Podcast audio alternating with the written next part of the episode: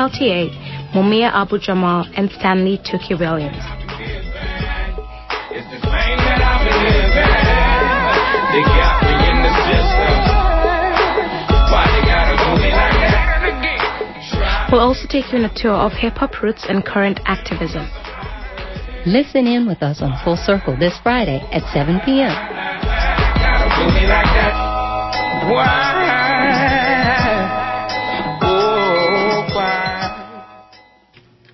And you're listening to ninety-four point one K P F A Berkeley, eighty-nine point three K P F B in Berkeley, and eighty-eight point one K F C F in Fresno, or online at K P F A dot org. The time is three p.m. Up next is Cover to Cover, Open Book. Stay with us.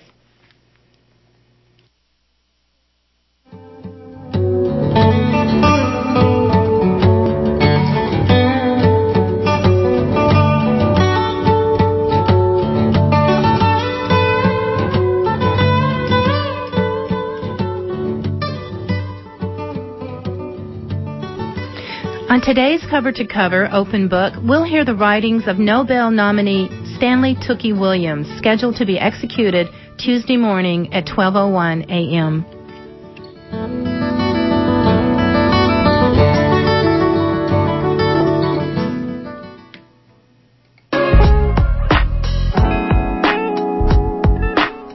Stanley Tookie Williams sits on San Quentin's death row for killing four strangers and is scheduled to be executed on December thirteenth. He maintains his innocence and has petitioned for clemency based on his personal redemption. Williams has been nominated five times for the Nobel Peace Prize and four times for the Nobel Prize for Literature for a series of acclaimed children's books. His message is to stay away from gangs and crime. Williams grew up in South Central Los Angeles, where he founded the Crips, a notorious street gang. California's Governor Arnold Schwarzenegger has heard Williams' petition for clemency. Williams experienced a reawakening in nineteen ninety-three and has since tried to whittle away at the burden of his violent legacy, one word at a time. He's written a series of nine readers aimed at urban youth titled Tookie Speaks Out Against Gang Violence, which were nominated for the Nobel Peace Prize. Life in Prison, a biography detailing the isolation and despair of death row, and his latest book, Blue Rage, Black Redemption, a memoir. In collaboration with his editor, Barbara Becknell, Williams has also started the Internet Project for Street Peace, which links teens from the industrial, largely black town of Richmond, California, with peers in Switzerland, teaching them computer literacy and encouraging them to share their experiences in avoiding street violence. The following is a collection of Stanley Tookie Williams' writings. You'll hear Ara and Rudy, two young children who'll be reading excerpts from his children's book series. You'll also hear journalist and radio producer Kilu Nyasha reading from Williams' book, Life in Prison, and from an article that she wrote for the Bayview newspaper that included excerpts of his most recent book, Blue Rage, Black Redemption. And we'll end with a commentary from Mumia Abu-Jamal, who has written Tookie from Chaos to Consciousness.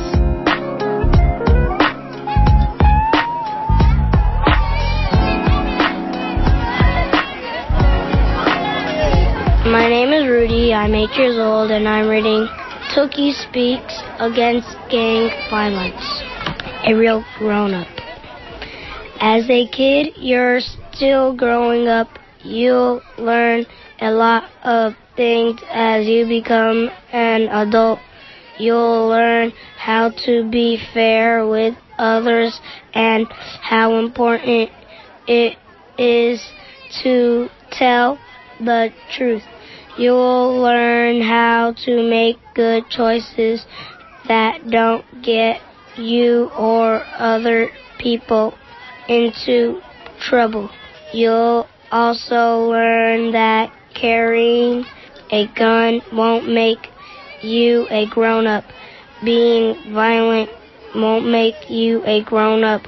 The only thing violence does is get you shot, killed, or put in jail. You can learn how to make good choices from adults who love you. My name is Aaron, I'm ten years old, and I'm reading Tookie Speaks Out Against Gang Violence. Be yourself, love yourself. It feels good to break free from gangs life, to know that you don't need to do bad things, to prove to your homeboys and that you're cool. These days I am the only person I need to prove anything to. It's much easier just being your, myself. I even found out I have a hidden talent. I can draw really well. You can do something and more, so be yourself and love yourself. No homeboy in a gang can do that for you. Gang and your friends. Little bullies, big bullies. Monroe wanted me to be afraid of him. That's why he hit me. Bullies use violence to scare other kids into doing what they want them to do. I won the fight with Monroe that day, but I really lost because after the fight, I decided that pushing other kids around was the best way to feel good about myself. I became a bully just like Monroe. Soon I found out there were many young bullies in my neighborhood. They grew up to be big bullies and gang members. So did I. Bullies use violence to try to feel good about themselves. My God, can you imagine living in a ghetto so hard? No facade, this is real, oh my God. Can you imagine living in a city so fierce? No police, better handle your own God. Can you imagine this is where the kids won't dance? Growing up to be roughnecks, my God. Can you imagine this is where we come from, come from, come from, come from? In nineteen ninety-two, Stanley Tookie Williams wrote an account of his life in San Quentin State Prison in California, where he had lived in a small cell on death row since nineteen eighty-one because of a murder conviction. I first arrived at San Quentin State Prison during the spring of nineteen eighty-one. The place looked ancient and creepy. It reminded me of a huge, shabby fortress. When I got off the bus, I was immediately marched with both wrists shackled to a chain wrapped around my waist to the prison hospital for a medical checkup. When my medical checkup was completed, I was taken to the row. I can still remember the first time I entered the death row cell I was told would be mine. I saw a tiny, dingy, white room, nine by four feet, with steel bars, a sink, a toilet, a bunk, and a concrete floor. I was surprised the cell was so small. To step through its barred door, I had to turn my bulky body sideways. In fact, I looked bigger than the entire cell. When I tried to do some push-ups on the floor, I couldn't do them. The gap between the wall and bunk is too narrow for my torso, so I have to do my exercises on top of the bunk, which is the widest space in the cell.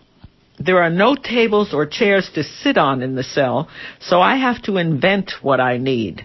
I sleep on a mattress on the floor because the bunk, a flat rectangle of solid steel welded to four short metal legs, each bolted to the floor, is only six feet long, two and a half feet wide.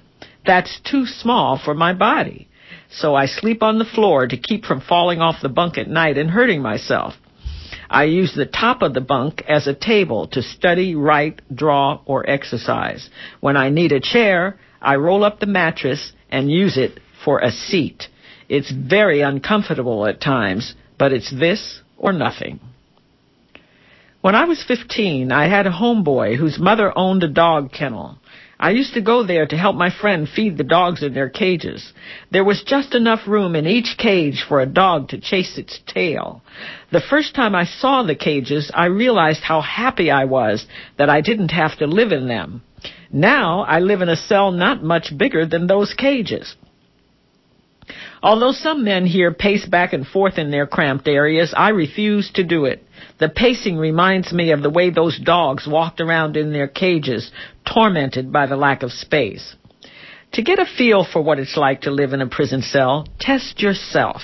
Spend ten hours nonstop and alone in your bathroom at home, which is probably about the size of a cell. Lock yourself inside with no more than a radio, a blanket, a book or magazine, and a couple of sandwiches. To quench your thirst, drink tap water from the sink. You can talk to family members through the door, but don't open it. Even if you're hungry, thirsty, lonely, or tired, don't open the door. When your ten hours are up, think about the fact that I have spent approximately one hundred fifty thousand hours in prison cells less clean and less comfortable than your bathroom. In addition to the cramped quarters, I also had to get used to the noise in San Quentin. There is a sound control rule here. All televisions and radios are required to have the volume switch disconnected as soon as they enter the prison. The only way an inmate can hear the, his television or radio is with a set of headphones. But the sound control rule doesn't keep it quiet during waking hours because there are too many inmates trying to talk to each other. The building where I currently live has a total of two hundred fifty cells. Picture about two hundred men, one man to a cell, holding different conversations at the same time. In order to be heard, they have to talk louder and louder. Sometimes the roar is so great in here, it hurts your eardrums. In fact, the only time it's truly quiet is when everyone is asleep. That's why I wake up early around four thirty a.m. to do as much serious studying as possible before the other inmates start their day.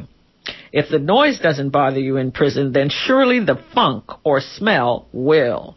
Some people here don't like water and will not shower. I know a guy on the row who says that he doesn't like to shower because there are no bathtubs here. He says that until San Quentin gets some bathtubs, he will only take bird baths now and then, using the sink in his cell. Some people give up on their hygiene here in prison because they just don't care anymore. They say, hey, I'm on death row. Why should I take a shower? What difference does it make? While some inmates call the cell they live in a house, to me it's nothing like a house. If I were living in my own house, I would have the liberty to come and go as I please. I could invite a friend over whenever I wanted to, and I wouldn't have to yell at my friend from behind bars in order to talk. I would have the choice every day to either shower or bathe in a bathtub. If it was cold in my house, I could turn the heater on to warm me up, or when it became too hot, I could put the air conditioner on to cool the house. And I would have privacy. I could use the bathroom in solitude without having to worry about guards or inmates walking by the cell and looking through the bars while I'm on the toilet. I have never gotten used to that, even though I've been locked up for nearly twenty years. Not much has changed since I first arrived at San Quentin. Space is still so tight that I often bump into the sharp edges of the bunk.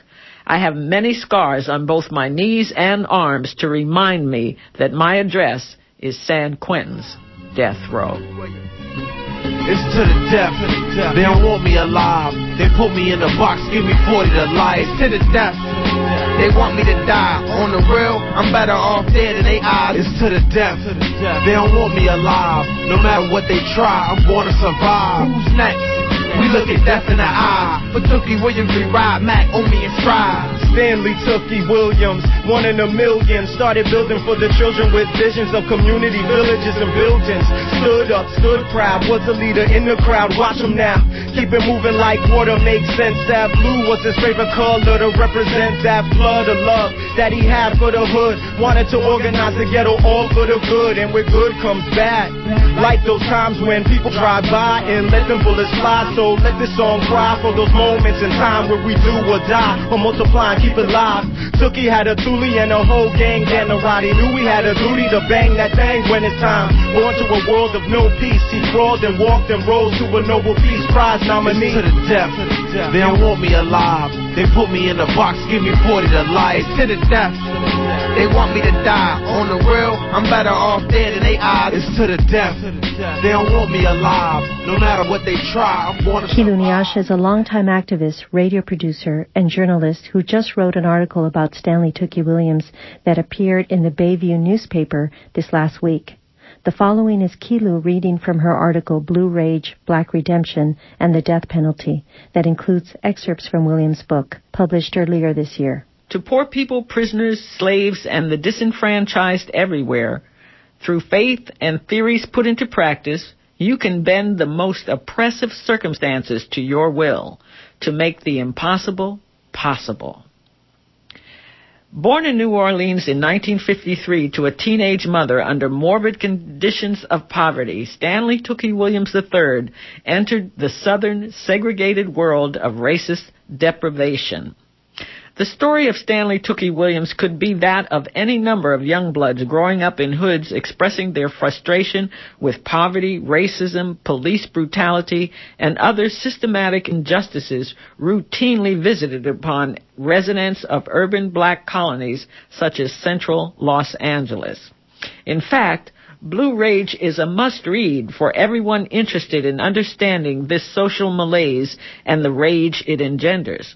Considering the soaring homicides and burgeoning prison populations filled largely by blacks, it's imperative that real solutions to these urgent problems are found and implemented.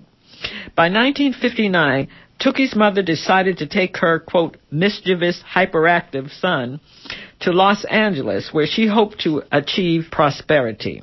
Quote, we lived in a predominantly black area of private homes, apartments, and duplexes, a deceptive look of prosperity, a West colony of poverty behind a facade of manicured lawns and clean streets. The neighborhood was a shiny red apple rotting away at the core. As the new six-year-old on the block, Tookie was presented with a fight or flight option, in his words. He chose to fight, and so began his initiation into South Central's urban ghetto. Quote, each time I stepped out into this society, rife with poverty, crime, drugs, illiteracy, and daily brutal miscarriages of justice, I inhaled its moral pollutants and so absorbed a distorted sense of self-preservation. Lacking any real knowledge of African culture, there was a black hole in my existence. I had absorbed the common negative black stereotypes that eventually made me despise my blackness. Without the cultural knowledge I needed to shape my identity, I was unable to give my mother the respect she deserved. Since I respected neither my mother nor myself, it was inevitable I would grow up as I did, to disrespect other black people. Unquote.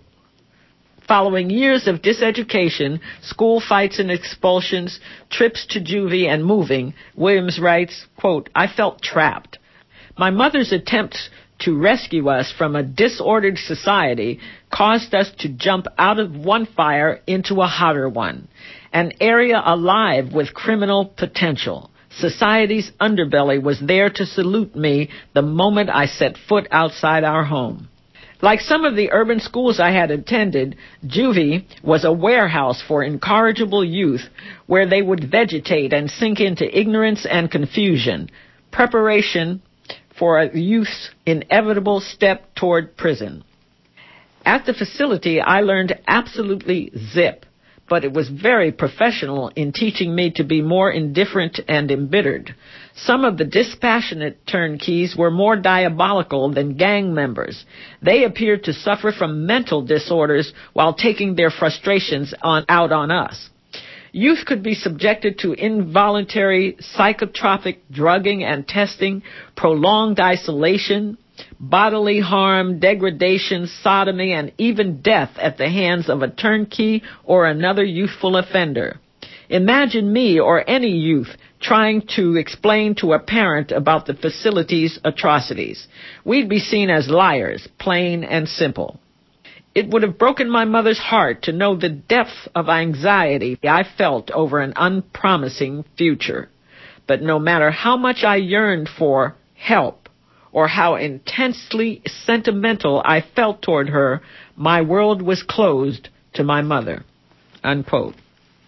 By the time Williams returned to the streets, he was seventeen years old, and it was nineteen seventy-one. Black Panthers and the Black Liberation Movement were under siege. Quote, "The older gangs, the notorious Slousins, gladiators, and businessmen, had become ethnicity conscious and were absorbed into the Black Panther Party or other active political groups. A few remaining older gangs were still hanging on. These gangs gave rise to newer, more predatory gangs.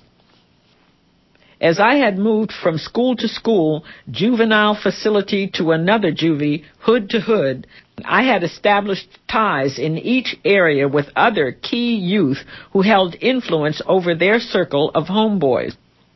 Their homeboys became mine, and mine became theirs." Unquote.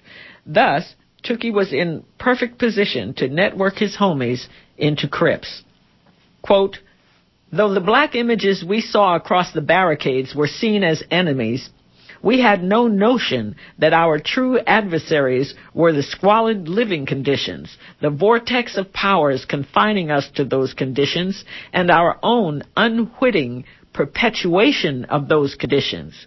Like countless other black gang members and criminals, we were unconscious accomplices in our own subjugation, our own worst foes. I bought into the rhetoric about survival being based on the principles of accumulated wealth, force, and violence. This was the American way. Neither the Crips nor our rivals invented greed or violence, the basic capitalistic theme for man eat man. No surprise that my foremost concern was self. Although I would have defended any diehard Crip to the death, my own survival was paramount. I bear witness to my own mindlessness." Unquote. In a letter to me dated last August, Tookie wrote, "Meanwhile, I'm working on another book titled Thoughts of Thunder, A Manifesto for the Mind. Primarily, it's a compilation of essays on the social prison conditions, violence, racialism, spirituality, capital punishment, attorney-client relationship, redemption, et cetera. Regarding myself, well, I managed to maintain a sound mind, body, spirit, and an undying faith. Practical optimism, critical thinking, prayers, and intransigent faith allow me to experience calm in this chaotic one, two, setting. One, one, two. I was stabbed by Satan on the day that I was born. I was promised loving, but instead I was torn. La la la, la la la.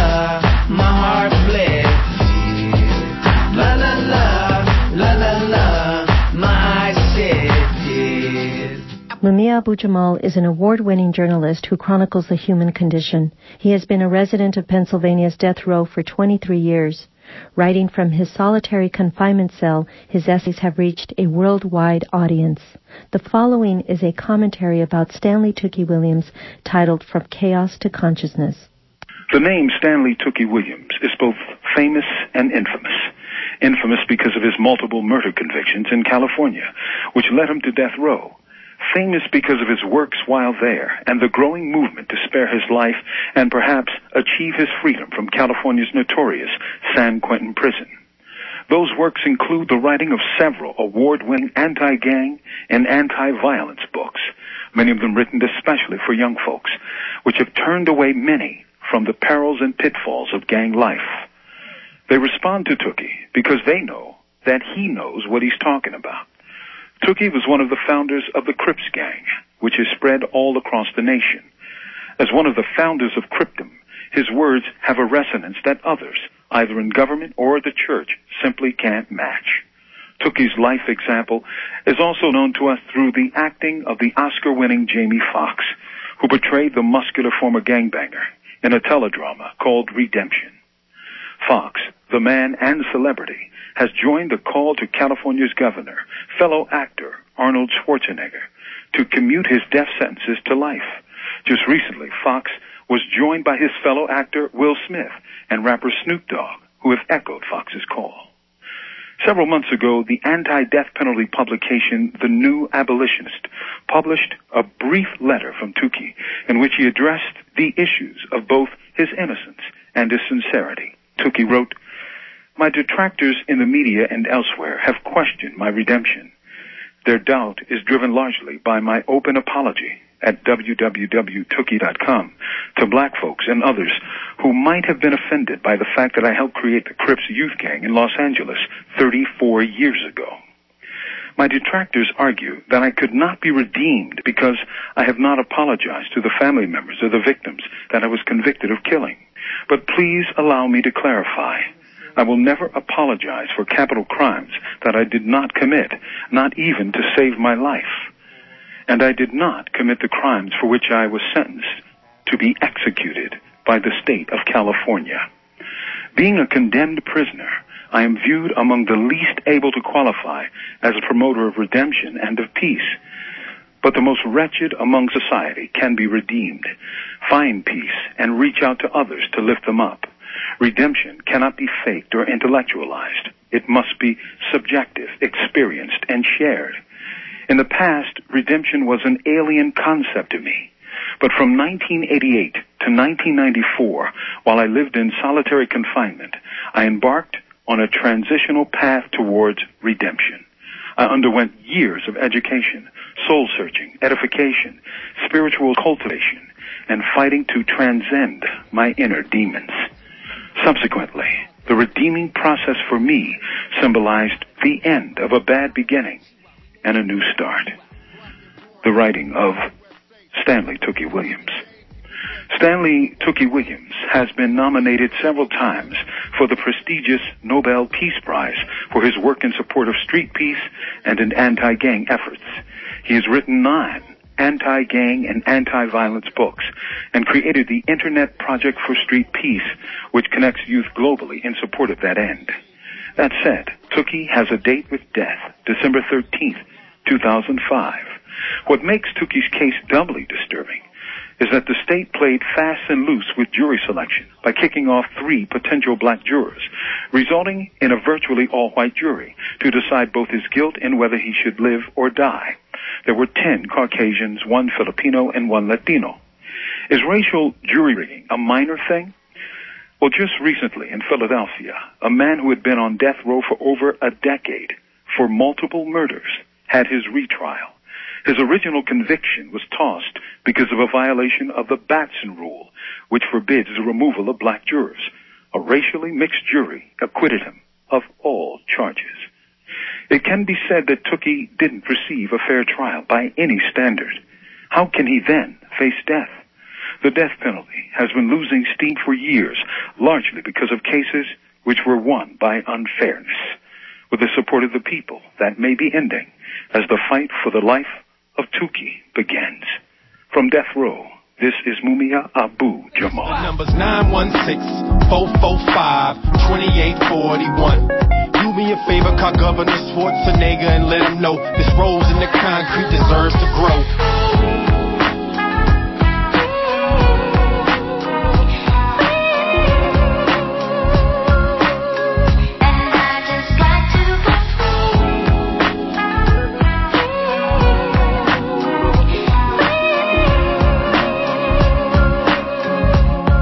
No, no, Way too many people in power positions living with hate in their mind. Some of them even think that they have the right to be taking the role of the Most High. When it comes to taking a black man's life, I wonder if they think twice. Would they rather us die than leave us alive in a four by nine foot cell for life? How do they justify a homicide as a punishment for homicide? Retaliation's just an eye for an eye, right? So who are the thugs now that the powers change hands? And the official who doesn't stand against them killing of this man. From the you just heard a collection of readings from death row inmate Stanley Tookie Williams, who is scheduled for execution on December thirteenth. If you'd like more information, you can go to the website save tookie dot org. Many thanks to Kilu Nyasha, Ara Soriano, Rudy Corpus the third, Elijah Corpus, and Coco for reading from the children's series Gangs and Drugs. To Rudy Corpus Junior for bringing the young readers to the K P F A studio, and to Prison Radio for providing